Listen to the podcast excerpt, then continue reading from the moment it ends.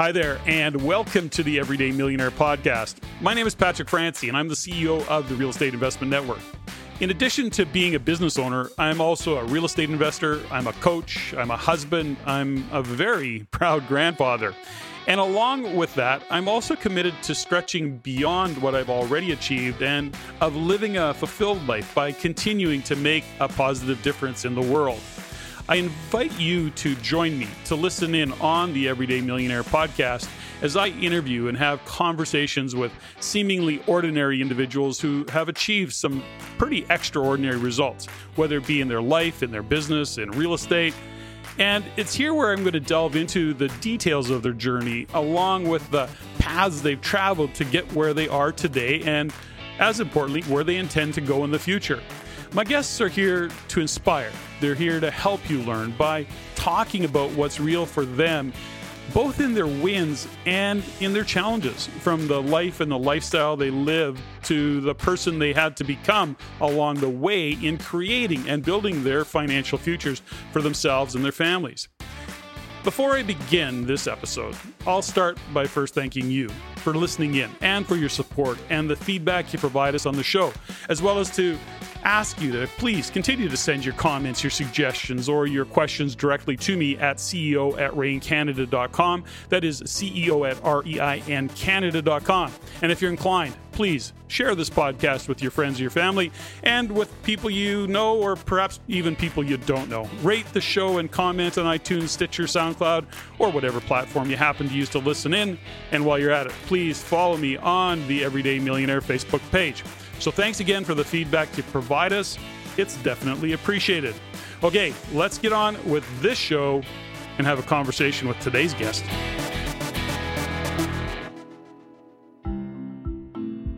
My guest today, Patrick Yip, serves as the Director of Business Development of APMEX and One Gold. Now, APMEX is one of the largest retailers of physical gold, silver, platinum, and palladium, and has sold over 15 billion in product over its 20-year history. One Gold is a really fast-growing online precious metals platform that has processed over 750 million in transactions during its first three years in business. Now, Patrick joined APMEX in 2011 and has held roles in merchandising and sales, project management, and business development. But the key is that he played a major role in the company's 250% growth in marketplaces such as eBay, Amazon, and Walmart this is a topic that I really high interest to me and Patrick and I go through the conversation of why we might want to have a allocation of gold and silver or precious metals, if you will, in our portfolios. You know talk a little bit about investment cycles and you know the metals industry's trends that are happening. And why should investors even consider owning precious metals? So we cover all of that and even more. And if you listen in by the way out of the blue he threw an offer to do a discount code that he provides near the end of the podcast. So listen in. Let's get started Patrick Yip, welcome to the Everyday Millionaire podcast. Thanks for joining me today. I'm excited to have this conversation. Hey, thanks for having me on, Patrick. Now, let's talk about, as I always do with my guests, if somebody walks up to you who's never met you before and says, So, Patrick, what do you do? What's your answer to that question these days? Yeah, so I guess if, if someone asked that uh, related to my career, I would say I'm the director of business development at APMEX and One Gold. For people who don't know who APMEX is, we are one of the largest online precious metals retailers in the U.S. Uh, we've been in business for about 20 years and have done over 15 billion in lifetime sales. I have personally been with the company for over 11 years now. I've had roles in merchandising, sales, project management, marketplaces, and now business development. Right now, I'm currently running um, a platform called One Gold, um, which is an APMEX subsidiary. What One Gold is, it's an online investment platform that allows you to take a vaulted position of gold, silver, and platinum. And One Gold has done over 750 million in transactions wow. over its first three years uh, in business. So basically, a newer company and very successful. I was also involved in launching the first ever precious metals rewards credit card, and it's actually called the Bullion Card. Well, you know something I I recall the bullion card that was from a long time ago. That was several years ago, was it not? We were talking about it for a while. It's actually been about a, a two or three year process. Okay. Uh, we, we've talked to different banks, different payment processors, talked to Visa, talked to MasterCard. Uh, unfortunately, the credit card industry is a highly regulated industry, and precious metals are kind of a little bit on the fringe for a lot of um, investors. So it, it required a lot of jumping through hoops to get this thing live. Well, let's talk about precious metals. I mean, that's one of the. It's a topic that uh, I'm very, very interested in. I have uh, invested in precious metals for a number of years, and certainly, given what's going on in this new global climate that we find ourselves in, the conversation around precious metals, particularly silver and gold, uh, seems to be really gaining velocity. And uh, you know, let's let's kind of consider that first off, something that you said I want to go back to, which is in that APMEX, that app that you were talking about, is that actually physical gold that you're storing on somebody's behalf. So, in other words, they may not have it in their hand, but it is actually physical gold or silver allocated to them. Yeah, so there's a couple companies we have. We have APMEX as the parent company. We have One Gold, which is a subsidiary online investment platform. Uh, we have another company called Citadel, which is, is where we store metal, and then we have a, a, our own private mint called Nine Fine uh, Mint. But the biggest company is APMEX. That's the parent company.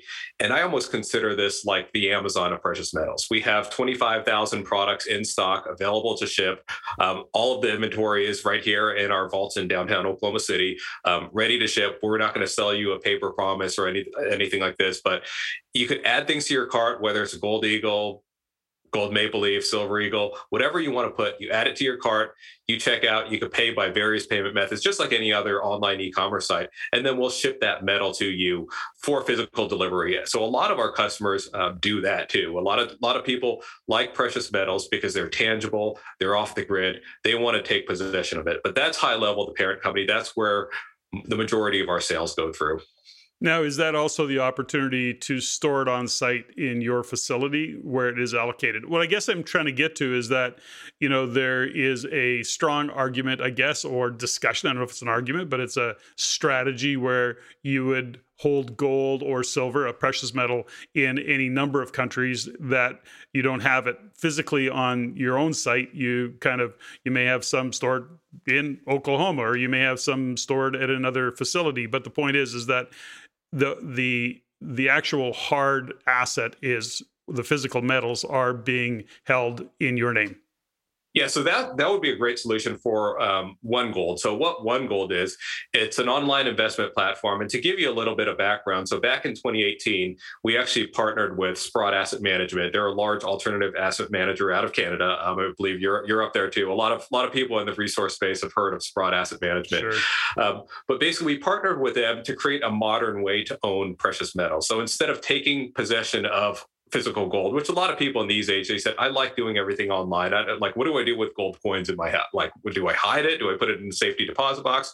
So we wanted to create a modern way to buy precious metals, and a lot of people call it like the Robinhood or Coinbase of precious metals because it's so intuitive and easy to use. Mm-hmm. What One Gold is, as I mentioned, it allows users to, users to buy a vaulted position of gold, silver, and platinum, and you get to choose where you want to store it. So if you want to store it in the US is one option. You could store it at the Royal Canadian Mint in Canada. You could store it in the UK, or you could store it in Switzerland too. And how what One Gold does to get started is we first have arrangements with various vaulting companies, so Brinks or Loomis or the Royal Canadian Mint in Canada. We then source large 400 ounce gold bars or 1,000 ounce silver bars. So these are basically the bars you see in, in movie scenes where like someone breaks into a vault sure. and you see all those gold bars and silver bars. Like obviously the movie's probably not using real bars, but it's that's that's what it essentially looks like. We're storing these bars in a Brinks or Loomis or Royal Canadian Mint bar, or Royal Canadian Mint uh, vault. We then make the metal available for sale. Um, so when you buy it, you actually have direct ownership, direct title to the metal. It doesn't appear up up on our our balance sheet either. So it's it's 100% yours. If One Gold goes bankrupt, you you have that metal. Um, we actually will not sell metal that we don't own. So let's say you were a big whale and you said, "Hey, I want to buy." Um, 10 20 million dollars of gold and we've have we've had orders that large too um, we might say hold on we need to source more metal before we could sell it to you so we're not going to sell an unbacked promise and then say, okay, now we got to source the metal. We need, we need to make sure that the metal is there one for one. Um, it's fully insured by like Lloyd's of London, or in, in, the case of Canada, the Royal Canadian Mint. It's audited by a top five accounting firm. Um, so it's it's all everything is is is all in the up and up. Um, as I mentioned, founded by APMEX and Sprott. Um, you could fund it in a variety of different ways. So you could do a bank wire, uh, bank ACH, or I think it's called the EFT over there in Canada. Mm-hmm. You could do you could pay by credit card, checks, cryptos. Um, and let's say, for example, you said, "Hey, this is great," and one day you said, "Well." things are getting a little shaky. I want my metal in my hand. We actually have a redemption option where you could swap this position in one gold for any of the 25,000 products available on APMEX. So tell me a little bit about, you know, just for listeners slash viewers who are not really up to speed, have talked about or heard about precious metals, why we would want it, but give me the fundamental difference between, you know, the physical side of it and then let's say uh, doing paper trading on, I, I think it's the COMEX uh, give us give us that distinction or that differentiation so that people can understand it. Yeah. So the, the nice part about owning it physical, like like on on one gold or APMEX is a lot of times people own it outright. It's not leveraged. It's off the grid. It doesn't matter what happens with the metal price. You can pass it on to your kids. Um, you do whatever. If you're trading, a lot of times, if you're trading, let's say in the COMEX, these are these are largely futures contracts. So they're they're leveraged you're putting a couple thousand dollars in an account and then you have access to 100,000 or 100 ounces of gold. So what that means is if the gold price goes up, hey, you made a lot of money, you're basically amplifying your gain. But if the gold price goes down, you could wipe out your account. And I've unfortunately I've done that in the past where I've wiped out trading accounts, but you know it was a lesson learned. Uh, but I would say that that's the largest difference between someone trading on like the COMEX versus someone actually owning physical metal. Yeah. So when we look at what the kind of the comex is is to your point is futures and there's it's supposed to be backed by actual physical but it's actually leveraged many more times over and over is my understanding. Am i explaining that or am i making a, a correct statement in that patrick Yes, a lot of times people use COMEX either for speculation. That's what a lot of traders do. Or if, if you're APMEX, for example, we actually do use futures contracts to hedge our inventory. So what we're doing is, is we're essentially just buying a product for, for a premium and selling it for a slightly higher premium. We're not speculating if gold's going to go from 16 to 17, 18 to 1800, um, or, or if it's going to go down. Because unfortunately, the people who don't hedge, um, they could get burned. If gold goes down from let's say 1600 to 1000 they could get wiped out if you don't hedge. Uh, but that's that's you know some of the reasons people use um, the comex. The majority of people who are trading on the comex don't actually take physical delivery. So they're using it for like apmex to hedge or let's say you're a speculator there is a delivery option too where you could take delivery of the metal. I personally have not had experience with that nor have i really had anyone who who's done it but there is a process to do that. So supposedly the metal exists but I, I don't know. I can't confirm. well, at the time of this, you know, conversation that we're having today, there's a lot of conversations about silver currently being a lack of supply and what's your kind of story behind that? That's that's what I'm hearing. Uh, I've noticed that my supplier of silver is, you know, okay, well, we'll wait a few. You know, there's going to be a lag time before you get it, and you know, this is not available. You know, I'll we'll text you when it is available or whatever the story is. So it seems that in the precious metal world, particularly silver, there seems to be some shortages, which was driven by I don't know, increased demand. I'm, I'm assuming they're mining as much as they can. Any any background in that at all, Patrick? Yeah, that's a great question too. And, I think it's important to talk about the retail sides first, like with coins and bars and so on like that, and then go on to the wholesale side sure. um, with thousand ounce silver bars, uh, silver grain, and all that. They're slightly different. On the retail side, let's let's talk about like silver eagles, for example. Uh, and it's, the reason I mentioned silver eagles right now is if you ever try to buy one right now, you're going to pay basically about a hundred percent premium over the metal content. Wow. Silver might be eighteen dollars, you might be paying an eighteen dollar premium, and a lot of times it comes down to supply and demand too. So you look at APMEX, um, for, first of all, so we're an authorized purchaser from the US Mint. There's only a handful of companies worldwide that actually purchase directly from the US Mint. And the reason is the US Mint doesn't want to deal with retail investors like you and I. They want to deal with just a handful of parties. So on the supply side, we only have four more purchases from the U.S. Mint for the remainder of this year, and then they're going to stop the productions of the 2022 coins. They're going to get the tooling ready. They're going to get ready for the 2023 coins. Um, so there's there's a there's a limited amount of coins that we could purchase. Um, that that's high level on the supply side. On the demand side, you're seeing record demands. We're seeing just looking at it from 2019 before COVID to now, you're seeing new customers at two and three x what we've seen in in 2019. You're seeing sales more than double. So there's a lot of demand, not a lot of supply, uh, and then even getting back to the supply point too, the, the U.S. Mint can't get a lot of the silver blanks. So these are the like the round little discs that that before uh, before the, the product becomes a coin, it's basically it looks like a coin, but it has nothing stamped on it. So they can't get these blanks in the quantity and quality um, that they need. So getting back to premiums too, we have to we typically in an ideal case would buy everything we can from the U.S. Mint. Let's say they allocate X number of coins, we say we'll buy X number of coins. And in an ideal world, we sell less than X number of coins. So we source everything through the US Mint. In a tighter market, we have to approach a lot of these authorized dealers and say, well, we need more coins. And they're obviously in the business to make money. So they're going to say, well, I'm not going to sell you it at slightly over my US Mint price. I'm going to jack up the price way high. So then we buy it from there. And just as one data point too is we actually bought another 100,000 100, ounces of silver eagles um, just uh, last week, I think for about $15 over spot, which is wow. significantly over what we've ever, basically, I believe it's the highest we've ever paid. And as a result, we're selling it for about $18 over spot. So people say that retailers like APMEX are gouging. I said, no, my cost went up, unfortunately, too. And we're just trying to make that small spread on it. But that's a little bit more on the, the retail side, if that, if that work, if that makes sense. Yeah, so let's talk a little bit about why precious metals. You know, when we look at what's going on, you know, in the world, why is the demand so high from your perspective? Now, I have my views of it, but you're the expert here. I'm going to pick your brain about what you see in behind the scenes, Patrick, as to why are people all of a sudden going and migrating more than ever in this case to silver but i think gold as well maybe not to the same degree but give me a little bit of background on why that is yeah, so I think we need to talk about inflation first. Um, you you look at it; it doesn't. You, everywhere you look, you go to the grocery store, you turn on the news, um, you're seeing inflation as over 8%. I believe 8.2% is the latest number that they sure. released last month, um, which is basically the highest level in 40 plus years. So people are running to precious metals um, because they've historically been a hedge against inflation. So I've looked at a lot of data too, just saying like, okay, what can we learn from history looking at inflation? Um, so first of all, like it, let's let's see what happens in, in prior inflationary cycles.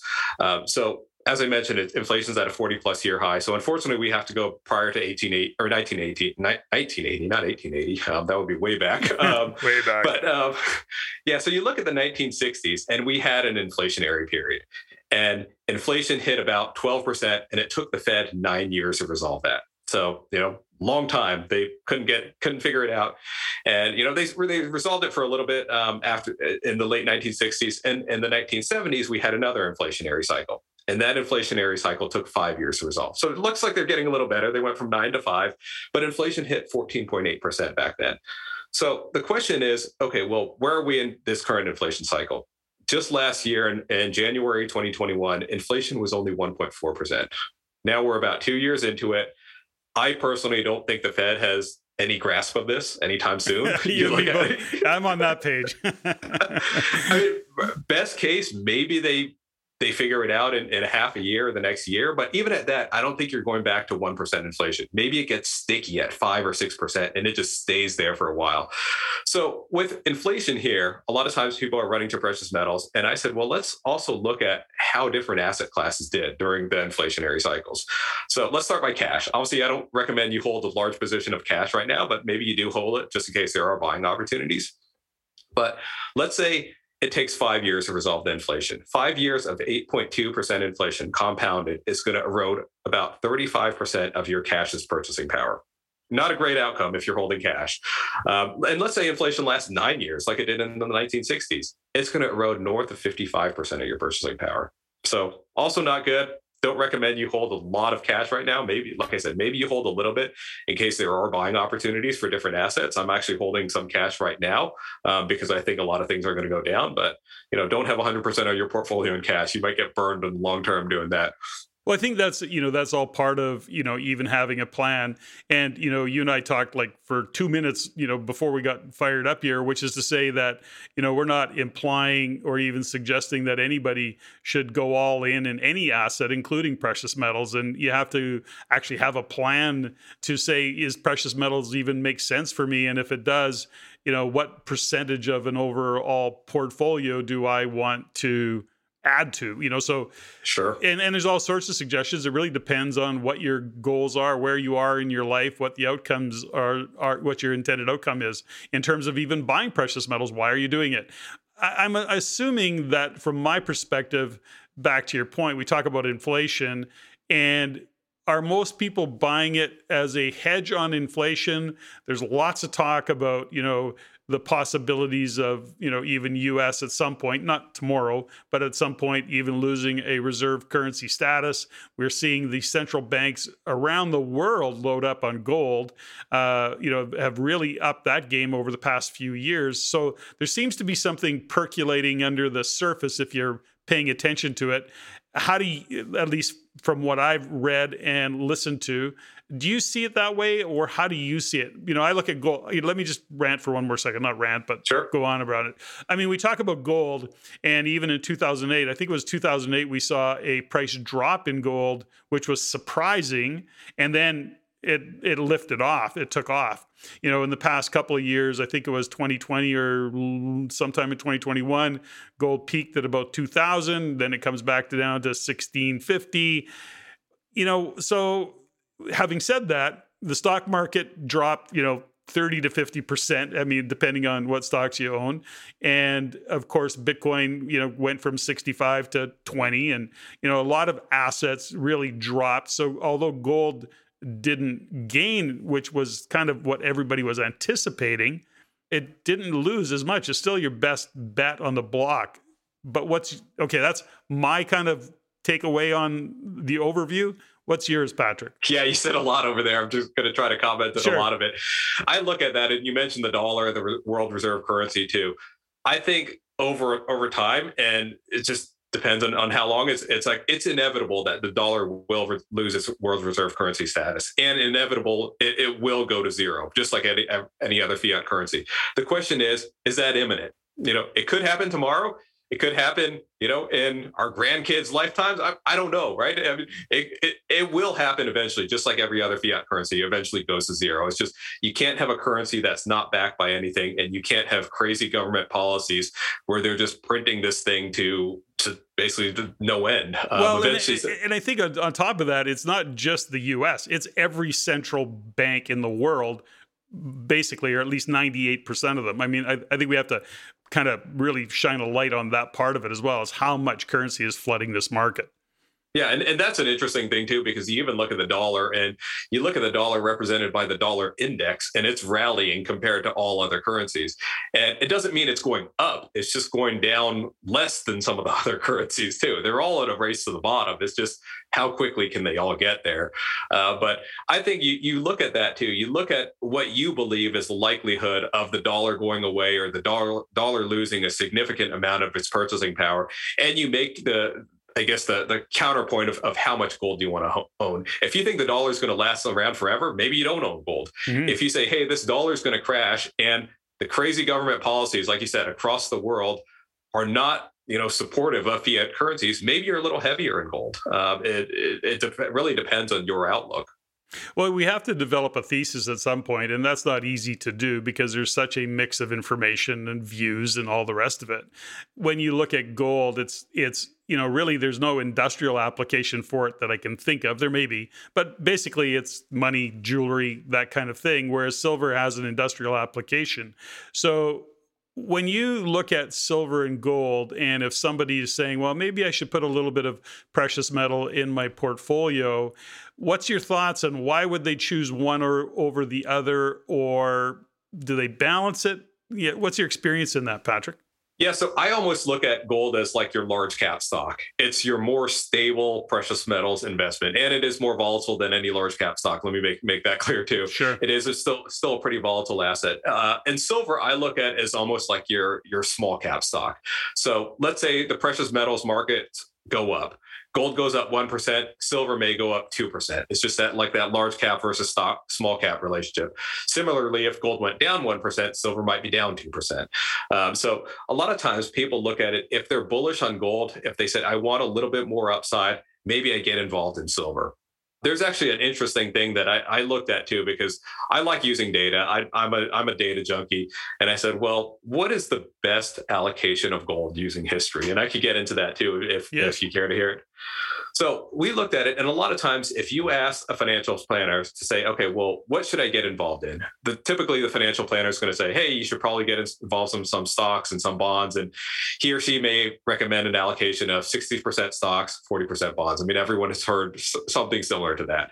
Uh, so I looked at the last 50 years, um, so from 1970 up until now, a little over 50 years now, um, and then looking at the 10 year average return. So I don't want to penalize stocks in 2008, nor do I want to reward gold in 2011 or something. I want to say, okay, what if your holding period is 10 years or more? You want to basically normalize some of these short term spikes and so on like that.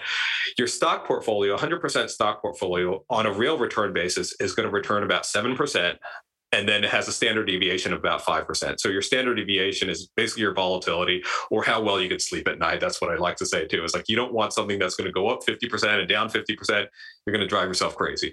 Your bond portfolio, 100% in bonds, is going to return a 5% real return and a 3% standard deviation. So 2% lower lower return, 2% lower standard deviation. If you did an 80% S&P portfolio and a 20% gold portfolio. So you basically swapped out your your bonds with gold. That return is now 6.7% of real return. So 30 basis points or 0.3% lower than your stock portfolio, 100% stock portfolio, but a standard deviation of 2.7%, so lower than your bond portfolio. Um, that's what history says. The big question is, will history repeat? Time will tell, but that's that's what the data says. Well, I, I love data myself, uh, you know, because what I've learned this many years into it is that I've made some really bad mistakes because of emotional decisions. And so I try and just get regrounded in the data. And that helps a lot, but it's hard not to get caught in the emotionality of what's happening, you know, in, you know, today, given what the pandemic drove, you know, or the decisions. I don't want to blame it on the pandemic or on COVID. I look at it and go, it's more the decisions that were made in how to handle all of it that really caused the problem, not the problem itself. So that's an, an, aside. When we look at gold and silver, and you know, one of the things that I've heard, and which is kind of different. I'm a bit of a fan of Jim Rickards, for example. I, he's one of the guys that I follow, and he gave some really sage advice, I think. And he said, you know, it used to be that you would hold a diversified portfolio, and that diversified portfolio would represent you know 20 30 40 whatever stocks and they would be different industries if you will and you would look at different risks and blue chip versus you know not blue chip that kind of thing. He goes that's not he says that isn't the case today. He says you a diversified portfolio is going to look like probably some stocks definitely some precious metals maybe even some bitcoin although he's not a big believer in bitcoin but the diversification to really hedge against what's happening is the diversification in where you're going to place your assets or pl- place your capital, what assets you're going to own. In what I've learned over the years that has helped me shift a little bit how I look at precious metals is I don't look at it as an investment, I look at it as insurance. And that's kind of my view of it. I don't look at it as, okay, I'm going to ride this thing to a high. I'm looking at it as as we deal with inflation or, or a devaluation of whatever fiat currency you're dealing with, gold uh, particularly, but gold and silver are a hedge against that. Is that how you look at it, or do you actually hold it as an investment, Patrick? No, I, I look at it as as money. So obviously you have different currencies. You have the Canadian dollar, US sure. dollar, euro. I almost say that gold and silver are money that cannot be manipulated easily by a central bank. Hmm. So you look at the crazy government policies, as we mentioned, just giving out money left and right, stimulus checks, student loan forgiveness, just like endless amounts of money. Unfortunately, with gold or, or silver, I guess unfortunately for them, and, and I guess it's a good thing for retail investors is you can't just print gold out of out of thin air. You can't just say, okay, I'm going to click a couple buttons and here you go, a ton of gold just appeared. It's not possible. It requires a lot of a lot of labor, a lot of a lot of resources to pull it out of the ground. So I almost look at it too, like like I said, as money. I would de- definitely not recommend that you put like 100% in, as we mentioned. There's certain there's certain assets you should hold. If you're looking for cash flow, maybe it's it's rental real estate. Yep. If you want to if you want to you know something like like a stable value, gold is good, but I don't expect gold to I don't look at it as an investment. I'm not one of these people who are saying, hey, $20,000 gold and, and $1,000 silver. Maybe it does happen. I think over time, eventually, maybe if the dollar keeps on going down, it does happen, but I'm not hoping for that in the next several years. Well, I think it's it's interesting, right? Is that you know back to you know the purpose? It's money, right? And perhaps people can give a context in that if you're going to have dollars, fiat currency in the bank, you know what is being eaten away on a regular basis, and when you have precious metals, consider that rather than having a savings account in the bank, you may take a portion of that savings and actually hold that savings in precious metals. That's kind of how I look at it, which is yeah. that's the hedge. Yeah, exactly. So tell me a little bit about, you know, APMEX, how did you get involved in it? What was your journey to this and precious metals? You know, did you grow up thinking precious metals? You know, was your dad a gold bug? How did you find yourself where you are today? Yeah, that's an interesting question. So, it all started back in 2008. So back then, I was just working a normal job. I had your typical portfolio of stocks and bonds. Uh, didn't see the financial crisis hitting, just like many of many people didn't see it. So I was just riding the wave, and sure enough, the financial crisis hit, and my 401k got chopped in half. And now I look back, I look back, it, it's actually something good because it's taught me a lot. It, it's actually been kind of a pivot on my life, but back then it was pretty painful uh, to see your assets get chopped in half. Now I kind of joke that the 401k became the 201k, but you know, that's good. That's good. I've not heard that. Believe it or not, that's good. but so anyway, like I I went to my financial advisor, and said, "What happened? Like like surely someone saw that." And it's sure and people did see it. It's just the, the mainstream investment community didn't see it. And you know, I recall him saying, "Hey, some, no one could have predicted that crash, or that crash was kind of a black swan event." And and so you know, it got me looking into a lot of different investments got me looking into Austrian economics and the free markets.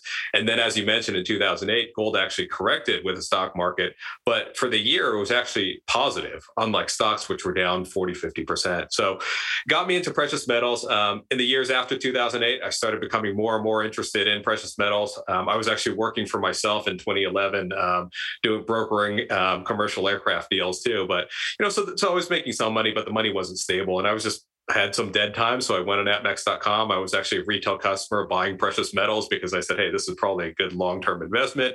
Um, I clicked the career section and said, hey, why not? I just applied and, and sure enough got interviewed. And, and I was dating my now wife, but my girlfriend at that time. I was like, hey, what do you think of Oklahoma City? And, and we were in LA. She was born and raised in LA. So she's like, what, what's in Oklahoma City? Um, thinking that we're going to drive around tractors and live in a farm, but uh, we moved out in 2011 and, and love it ever since. Well, I mean, you got to look at what's going on in California today and be really happy you're still not in California. Yeah, it's actually it's it's funny too because I mean I I still have a lot of family in California sure. too, and I'm just seeing a lot of things. It's just it's going definitely the wrong way. And I like watches too. I like wristwatches. I like luxury watches. And sometimes I watch some of these these different watch communities, YouTube videos, and it seems like LA is is like a hotbed for watch robbery. And like I mean, I lived in Studio City, um, just north of the Hollywood Hills. So Beverly Hills wasn't that far from me, just on the other side of the hills. Uh, but Beverly Hills was always a bubble. Like you were safe. Like you could you could leave your car unlocked. I mean, you could wear a you know six figure watch you could have diamonds all over you. No one ever did anything to you. Uh, but now you're hearing it and there's a lot of people getting robbed. Um, a lot of gunpoint robberies. Um, i've heard that, that someone draw a gun drew a gun in a beverly hills restaurant. I heard another time someone you know pulled a gun and someone taking pictures of their mclaren. Uh, just crazy. Like you know just not not what i remembered of california uh, before i moved out. Well it's because of this change of events actually that everybody you know, is has to look at. I should say everybody. It's important to look at the world through a different set of filters because things are definitely changing. You know, when we look and talk about precious metals, of course, I'm a real estate investor, and you know, the community that I speak to is also real estate investors primarily. But having said that, you know, a lot of the uh, sophisticated real estate investors are also savvy in terms of their own diversification and where they park capital. And I know precious metals is an area of interest to many. When I say that, you know, you're in it, I'm in it, it's like everybody's investing in gold and silver. But the reality of it is is, is i think the stat was like 1% of the population of investors or less than 1% actually invest in precious metals. And you never hear about it or rarely hear about it on mainstream media. Any thoughts or kind of philosophy explanation for that, Patrick? Yeah, I, I, think you bring up a couple points there in terms of the in general public investing in precious metals. So, as I mentioned, APMEX is one of the largest online retailers in the U.S. Um, and then I think the U.S. has I don't know what the current population is, almost 400 million, let's say, um, somewhere around there. I, I, don't know the latest stats, but we have about two million email addresses in our database, and not all these two million customers have purchased. Some people just put put their name down. Now they get emails from us, but they've never purchased. But it just shows you too that like let's assume, let's be conservative. Let's say all 2 million of these customers purchase. And this is 2 million across, you know, everywhere. We have 2 million in the US, Canada, like this is cu- customers all over the world. It just gives you a, an idea of the percentage of the population that is even remotely interested in precious metals, which I would say is definitely very, very small. I think if, I've heard certain stats too. You look back at the, the 1980s, or for, for example, when gold hit $850, I believe that there, the stats were something around like 2% of the public was in precious metals, but clearly we're nowhere near there. Well, it is, it's something, you know, that we, I, you know, I, I think given the shortage right now or the increase in demand already at, at, the retail level. I don't know what it is in terms of industrial application, if the demand has increased. Uh, I'm assuming yes, uh, but has it? Yeah, I, I, think that you bring up a good point too on the wholesale side too. So I could get a little bit into like the thousand ounce silver bars and the the silver grain too. So we source thousand ounce silver bars for our One Gold platform. As I mentioned, this is where we get the big bars. We throw it in a vault and so on like that. So far, right now, what I can tell you is premiums have gone up and supply is getting tighter um, with lead times longer. And what I mean by premiums is so you have the raw commodity prices, so the silver price, and we have to pay a small markup over that to get it delivered in, in the form we need it to be.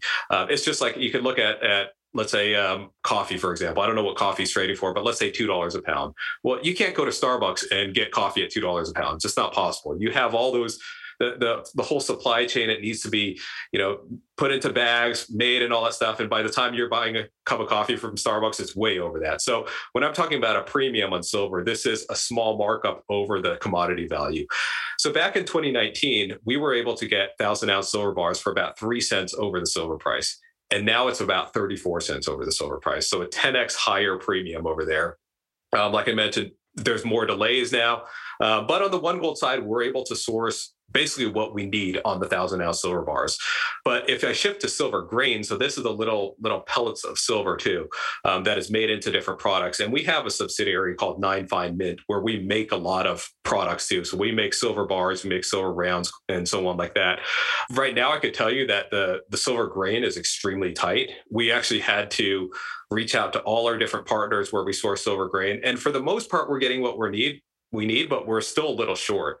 And what Nine Fine Mint does is it mints about 200,000, um, or not 20, um, yeah, 200,000 ounces of silver um, every week is, is what we're running at for the last couple of weeks. So just gives you an idea, but we can't currently meet our needs with silver grain. Um, so it is very tight on the wholesale side. Now, when you buy a thousand ounce bar, you're not able to do anything else with it. You're not in any other, you're literally the middle for wholesaling or retailing that silver. Is that correct? You're not taking a thousand ounce bar, cutting it into smaller pieces in order to retail it. Is that correct?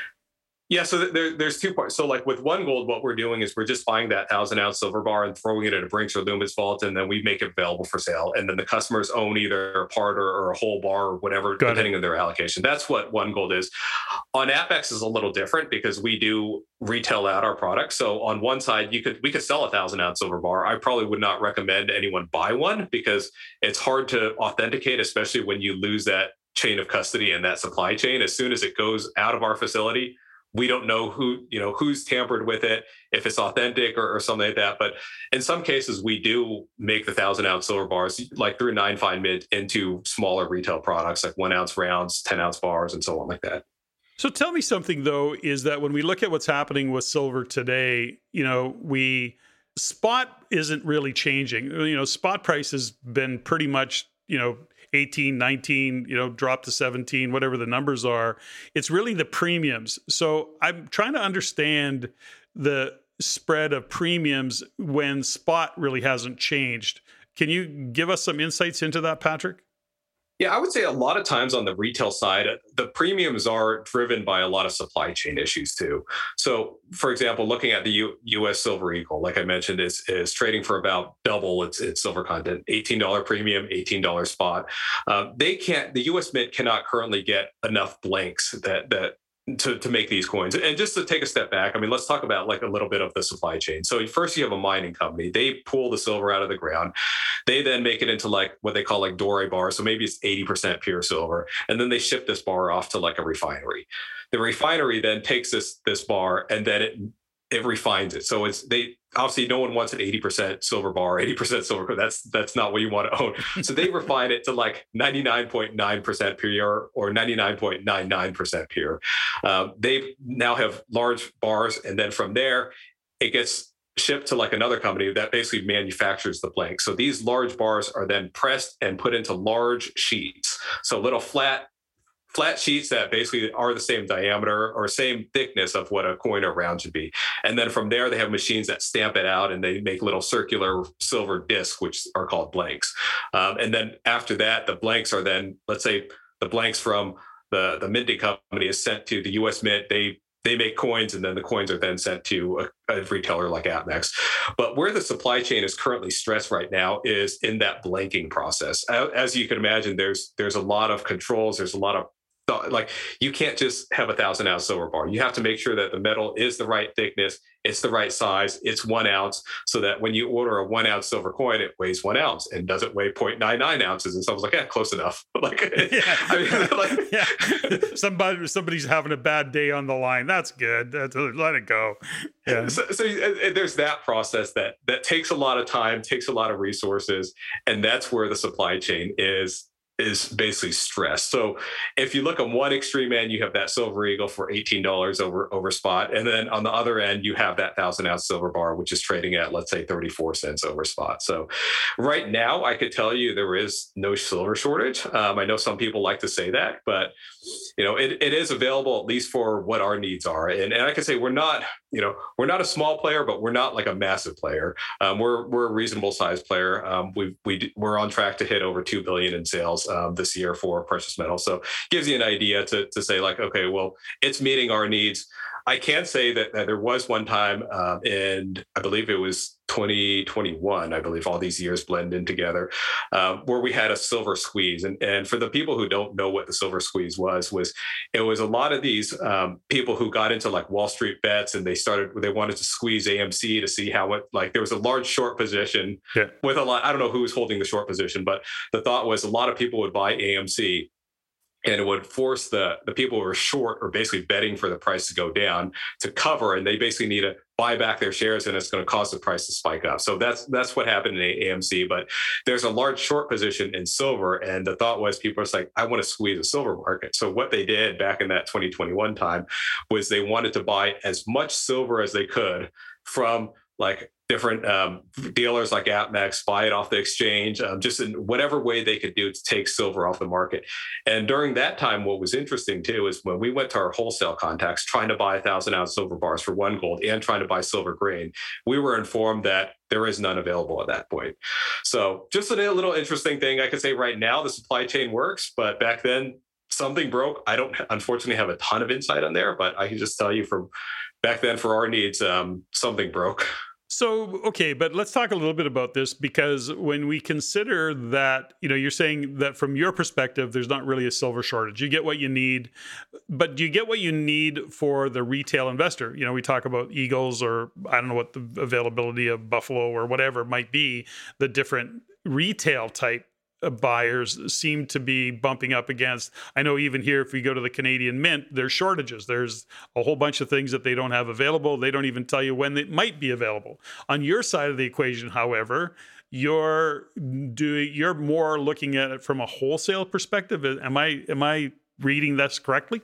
Yeah, so every part of the business has different needs. Like, like, like I said, one gold and nine fine pull directly from the wholesale market. So they want bulk silver, thousand ounce silver bars, silver grain, stuff like that. And then on the APMEX side, we're looking at the retail market. So we're we're buying the silver Canadian Maple leaves, the silver Eagles, minting the Buffalo rounds, the silver bars, and so on like that. So they have a slightly different uh, market d- dynamic. But I mean, we I can tell you that inventory is getting tighter on both sides, uh, but right now it seems to be seems to be working reasonably well for us. So tell me a little bit about maples because you know being in Canada here now uh, one of you know the Canadian maple of course also had the queen on one side of it. You know what does that mean now that the queen's moved on soon we're going to have a king? Does that change the value of anybody that's holding those particular types of coins or was there so many in the market it doesn't really shift or doesn't matter that she'll no longer be on the coin yeah, I, th- I, think this is a good time to bring up a little bit about the different products. Yeah. So there's what we call a bullion product. So this is the uh, like a product that's going to trade for slightly over the market value. So basically, it's going to follow the price of gold and follow the price of silver. And when I say slightly over, that's your premium uh, that's involved in making, minting, manufacturing, shipping, and all that coin. Like it's not possible to to buy a, a large quantity of Canadian maple leaves at spot because the Royal Canadian Mint doesn't even charge us spot. We buy directly from them. They have to put in their processes, their labors, and so on like that to to make this coin, and they charge us a markup. Uh, but with a Canadian maple leaf, a lot of those are what we call like bullion coins. So they trade for um, close to the commodity price. And when you know they they remove the queen, they put the king on there, and the future coins. I don't know exactly when that's going to happen. I would assume maybe I don't I don't know how long it takes for them to get the tooling done. Neither, maybe yeah. it's next year, maybe it's the following year. Um, I'm not I'm not an expert. I can't say that I I've I've never worked a. Maybe it depends on what agreement they have with the palace. So we'll see. Yeah, there, there you go. But they, have made they've made a lot of these coins too. Sure. Like uh, on the maples, they, they could make a couple hundred thousand gold maples a year. On the on the silver side, they're making tens of millions of these a year. Um, so if if there's a queen, if there's a king on it, there's Doesn't matter. probably probably doesn't matter. But we also have um, semi-numismatic coins, which is what we call like basically numismatic is, is a fancy Greek term. It just basically means like the study of coins. But um, semi-numismatic we call as as like they they they generally trade with the price of gold and silver, but they do have a little bit of collector value. Mm-hmm. So in the U.S. we have $20 St. Gaudens, $20 Liberties. Um, they, these are the coins that the US had before 1933. So these were the, the currency in circulation then. Um, obviously, those coins are over 100 years old now. So they do have a little bit of, of a premium too because they don't make them anymore unlike the canadian maple leafs where guess what next year they're going to make more um, there's no shortage of these things and then on the far end too is you have what we call like pure numismatics and that's where you have a complete collector um, coin. So this is like almost like rare art, like a Picasso or something like that. Like you're buying this not because it's made out of gold or made out of silver. You're buying it because there's only 10 of these in existence. And some of these coins, some of these rare coins could trade for millions. Well, I guess then at that point, though, you know, before somebody starts buying that type of coin, you really have to kind of study and understand what the collectabilities of something are. To your point, you know, a, a Canadian maple, they make millions of them. It really is at that point just money. It's just that's it. You know, there's nothing there. When you're looking in, you're kind of I know you don't advise or give advice. That's not the point of all of this. But when you're speaking in a, to a group like this, are you suggesting that people look at specific coins in terms of the collectability of them? Do you suggest that that might be something to consider if there is a shortage in a you know in an eagle or a buffalo or a Canadian maple that maybe it doesn't hurt to go and pay a bit of a more of a premium for some type of a collectible. And then of course always assuming that you're dealing with an absolutely legitimate dealer. Um, that's you know I think that has to be one of the the key assumptions there is that if you're not dealing with a a legitimate dealer if you're doing personal kind of stuff you got to be really careful i guess and know what you're doing yeah, for any new investor, I would first recommend that you just stick with bullion. Don't get into a lot of the collector stuff too. I mean, there's people who make a living off this collector stuff, and there's people who get burned on this collector stuff. So I'd hate to have anyone who says, okay, I'm going to try to do this collector stuff, and you realize you paid way over and then you try to sell it and you get burned. Yeah. Um, don't want to hear that story. But so focus on the bullion side. Uh, what I would recommend you do too, uh, first of all, is to stick with some of the most popular coins, uh, coins and, and bars. So on the gold side, you have the gold American Eagle is one of the popular ones. The gold Canadian Maple Leaf is also a popular one. Uh, the one ounce gold bars, such as the PAMP Swiss bar, the Credit Suisse bar, those are extremely popular. And the gold Krugerrand is also another um, widely traded coin. So I would stick with something like that on the gold side. You really can't go wrong with that. Those generally trade for a small premium over the, the gold price. And then moving on to the silver side, I would stick with normally I would say silver eagles. Unfortunately, I, am not attracted to silver eagles right now just because of the high premiums. So I would say look at your Canadian maple leafs, your silver Canadian maple leafs. Maybe look at your 10 ounce silver bars, your 100 ounce silver bars, just some of the, the stuff that is a little lower premium. So, you know, stick with bullion, stick with the well known coins. And the last thing I would say is look at the spread. And by spread, I mean like what you buy it for versus what you could sell it for.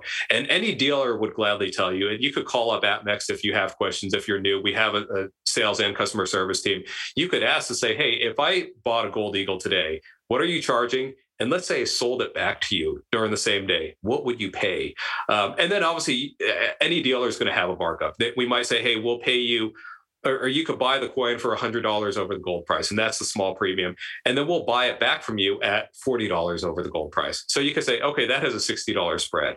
Um, okay, what is it on the maple? What is it on the on the gold bar?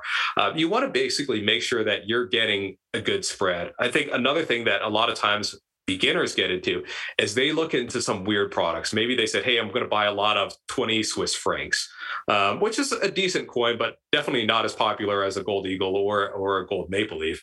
They get into a lot of this stuff, and they said, "I got it for basically the price of gold." So they said, "I got an amazing deal," and then they try to sell it, and the dealer is like, "Well."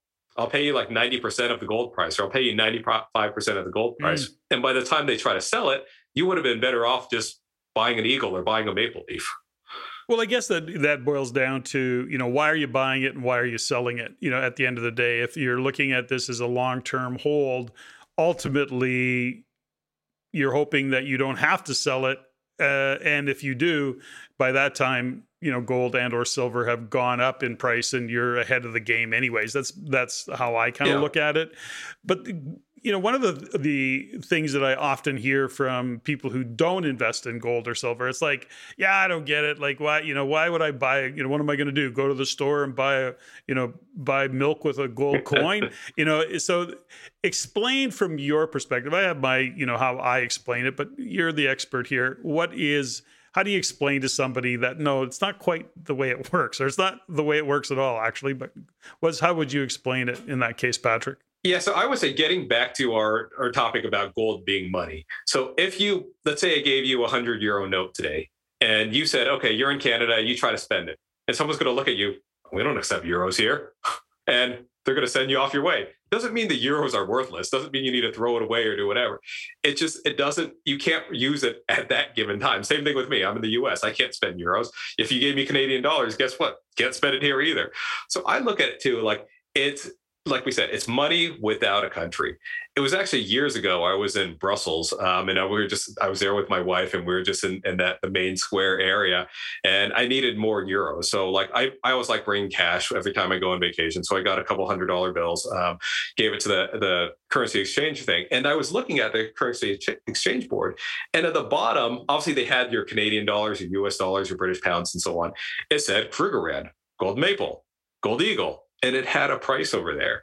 Um, so it's actually kind of interesting. So it's like, yeah, you can't spend your gold, you can't eat your gold, but it doesn't mean it's it's worthless.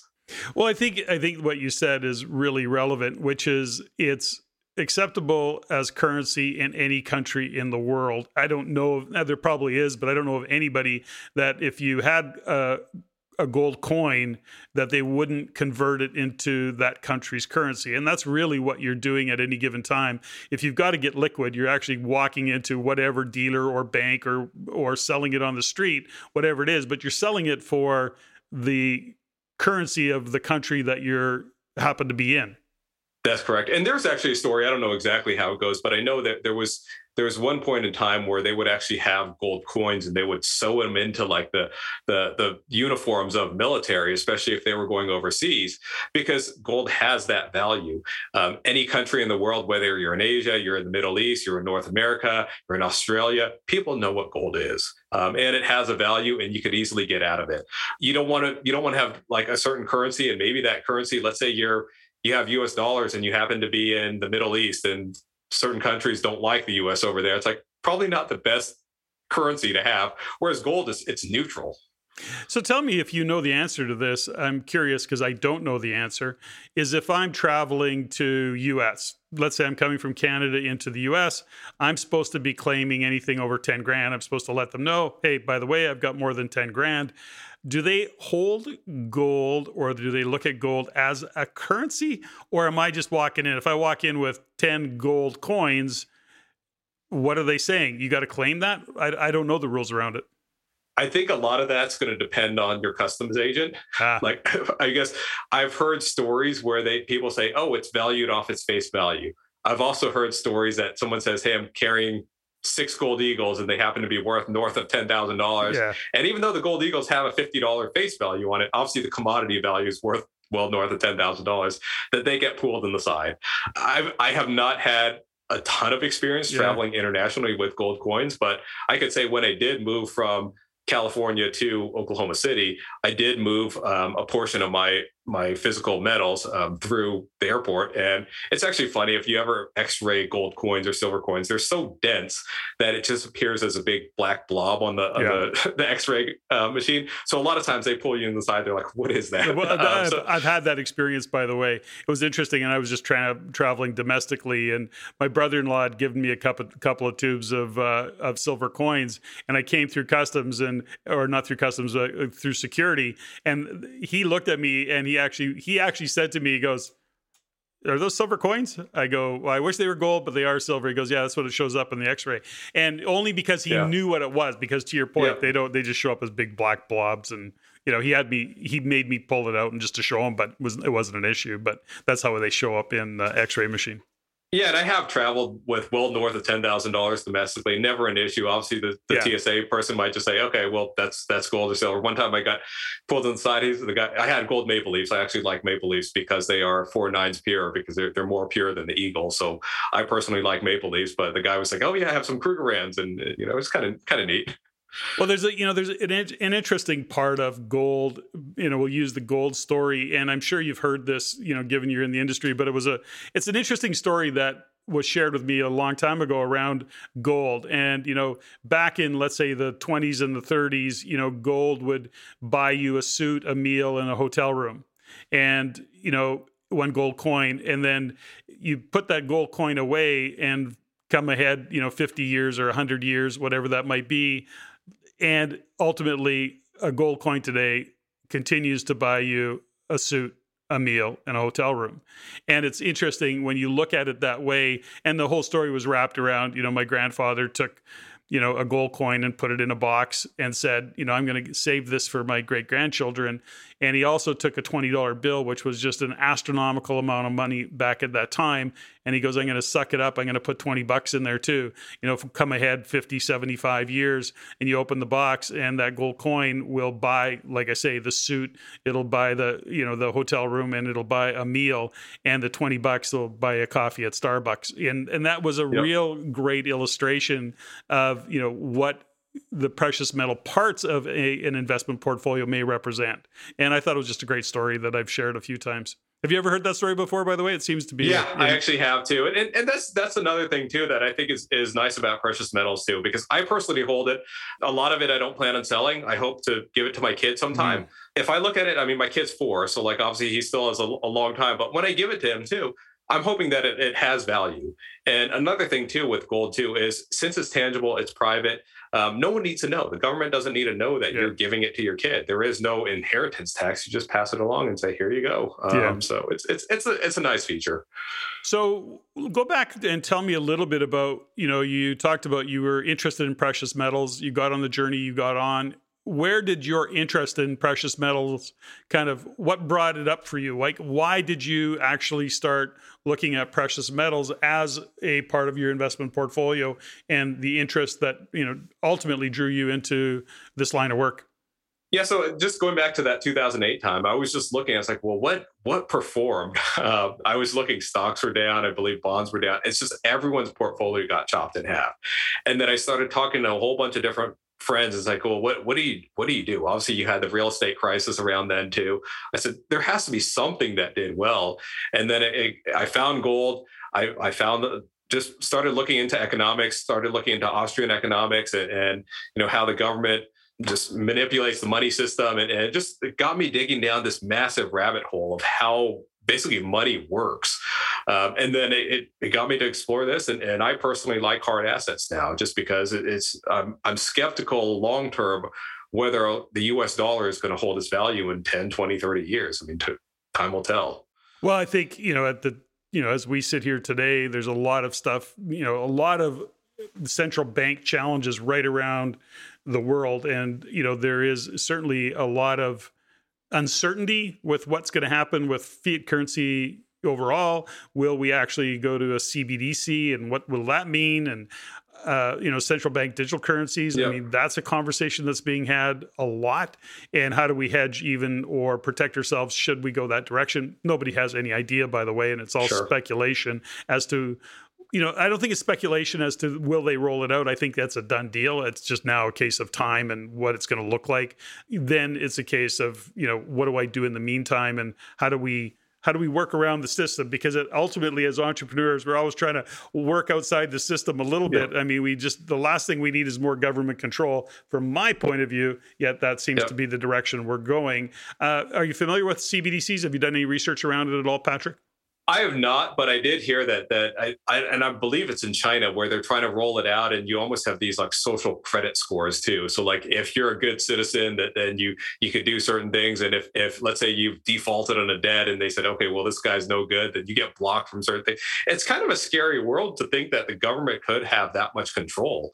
So in China, by the way, they're not trying to, they have. It's just a case of, you know, of course, you know, when you're talking about China and how big it is, it is literally multi millions of people in many, many cities. And I have, yeah, I have contacts there and expats that live there.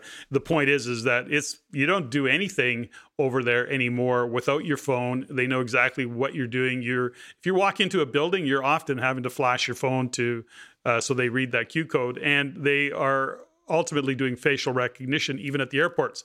And so that's happening right now in social credit scores. We've had friends, we were in China, geez, when was that? Three years ago, I guess. And uh, a friend of ours who was living there uh, said, Well, I'll meet you in Shanghai. We said, Great. So she had to drop, jump on the train, and it's like a four hour train ride, but she's going to come. She really wants to see us. And she goes to buy a business class ticket, and they wouldn't sell her one it was blanked out. So in other words, it was grayed out. The button says business class was grayed out, and she's going, "Oh, I wonder if it's oversold." Guess what? It was a, a, social credit thing for her because of a dispute that she had had with the bank. And I went, "Oh," and she was like, "What the hell?" Right? Like, it, but that's what they were yeah. doing, and that was three years ago. And so they've come a long way since then, even. So it's an interesting time for sure.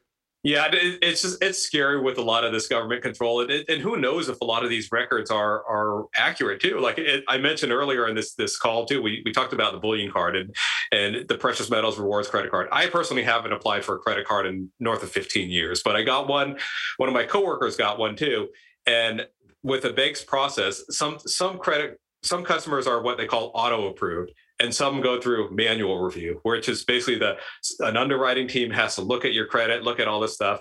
And one of my coworkers got flagged for manual review because they said he had a dispute three years ago where he did a chargeback, and he's like, I don't even know what that was for. and, and, like, I mean, this it's it's scary when you think about it. Like, let's say you went to a merchant and they charge you twice. You charge 50 bucks on on Target and they're like, oh, your credit card didn't go through. So could you stick it in again? You stick it again. And before you know it, you got two $50 charges. And you said, well, I only bought one $50 purchase. I didn't buy two. So, so you dispute it. And it was a perfectly legitimate dispute yeah. because you got charged twice but then that somehow flags you in the system and messes up your social credit score. I mean, that's scary to me. Yeah. Well, hey, listen, let's face it. You know, when we look at governments around the world, it's not like they have a track record of huge success. And of course, when we even consider yeah. what's been going on the past few years, uh, it's anything but that. So, as we kind of wind down here, Patrick, you know, what is the guidance or what is some additional thoughts around precious metals,